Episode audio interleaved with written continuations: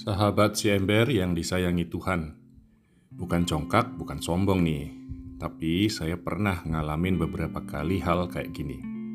Saya ketemu orang yang gak saya kenal dan gak kenal saya. Setelah beberapa saat dengar cara saya ngomong dan lihat gerak-gerik saya, terus dia nebak. Romo ya? Cile, ternyata gue pantas juga jadi Romo. Tapi tunggu dulu, teman sahabat Yesus yang terberkati. Belum tentu begitu selalu dan selamanya loh. Kalau orang itu udah kenal saya lebih lama, lebih baik, dengar lebih banyak cara saya ngomong dan apa yang saya omongin, ngelihat sikap dan cara hidup saya tiap hari, bisa jadi justru dia jadi mikir, Romo kok kayak gitu sih? Atau orang kayak gitu kok jadi Romo sih? Amsyong. Teman-teman kekasih Allah, hari ini kita dengar bacaan-bacaan yang bilang kalau kata-kata atau omongan itu adalah ukuran kualitas orang.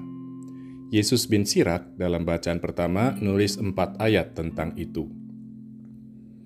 Kalau ayakan digoyang-goyangkan, maka sampahlah yang tinggal Demikian pun keburukan manusia tinggal dalam bicaranya.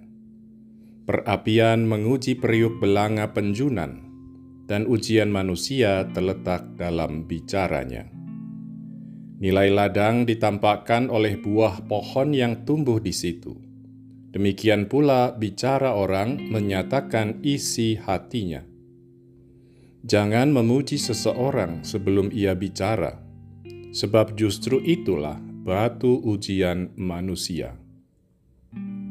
Terus dalam Injil Lukas cerita tentang Yesus anak Yusuf dan Maria yang bilang, Orang yang baik mengeluarkan barang yang baik dari perbendaharaan hatinya, yang baik, dan orang yang jahat mengeluarkan barang yang jahat dari perbendaharaannya yang jahat. Karena yang diucapkan mulutnya meluap dari hatinya. Sahabat yang dikasihi Tuhan, gimana?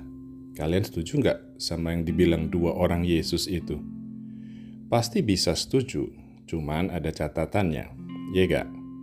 Saya duga kalian akan ingat dan bilang kalau ada orang-orang tertentu yang kata-katanya manis, tapi terus ketahuan kalau hatinya enggak semanis kata-katanya.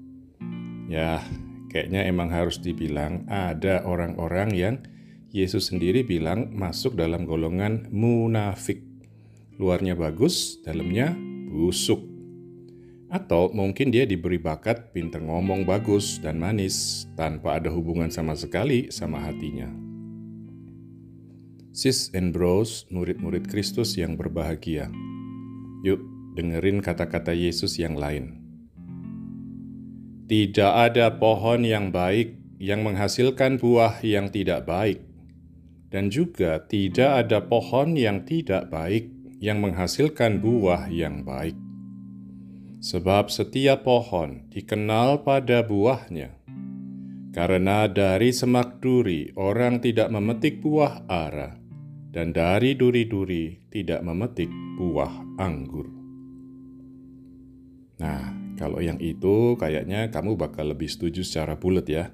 Iya Buah menurut saya bisa diartikan dampak secara keseluruhan yang dihasilkan seseorang. Emang kita berharap banget orang bisa omong baik dan berbuat serta berdampak baik juga. Tapi dari pengalaman kita tahu kalau ada orang-orang yang mulutnya galak tapi kerja baik dan dampaknya juga oke. Okay. Sebaliknya ada yang itu tadi, mulut manis tapi nggak ada kerja, apalagi dampaknya. Banyakan jeleknya. Yang paling amsyong sih kalau ada orang yang di mulut dan perbuatannya jelek dan jahat juga. Jadi dampaknya ya udah jelas banget lah ya. Sahabat kekasih Allah, jadi gimana? Yuk, belajar, usaha, kerja keras supaya perbendaharaan alias pohon alias hati kita baik. Ini penting banget supaya buah kita juga baik. Syukur kalau kita juga bisa omong dengan baik, jadinya lengkap. Sahabat siember yang disayangi Tuhan, supaya pohonnya baik, perlu dipupuk dengan baik. Supaya perbendaharaan baik, perlu ditambahin hal-hal baik. Supaya hati baik, perlu dideketin sama hati yang paling baik, hati Yesus sendiri. Pupuknya adalah firman dan segala latihan rohani. Hal-hal baiknya adalah segala perbuatan dan kata-kata baik.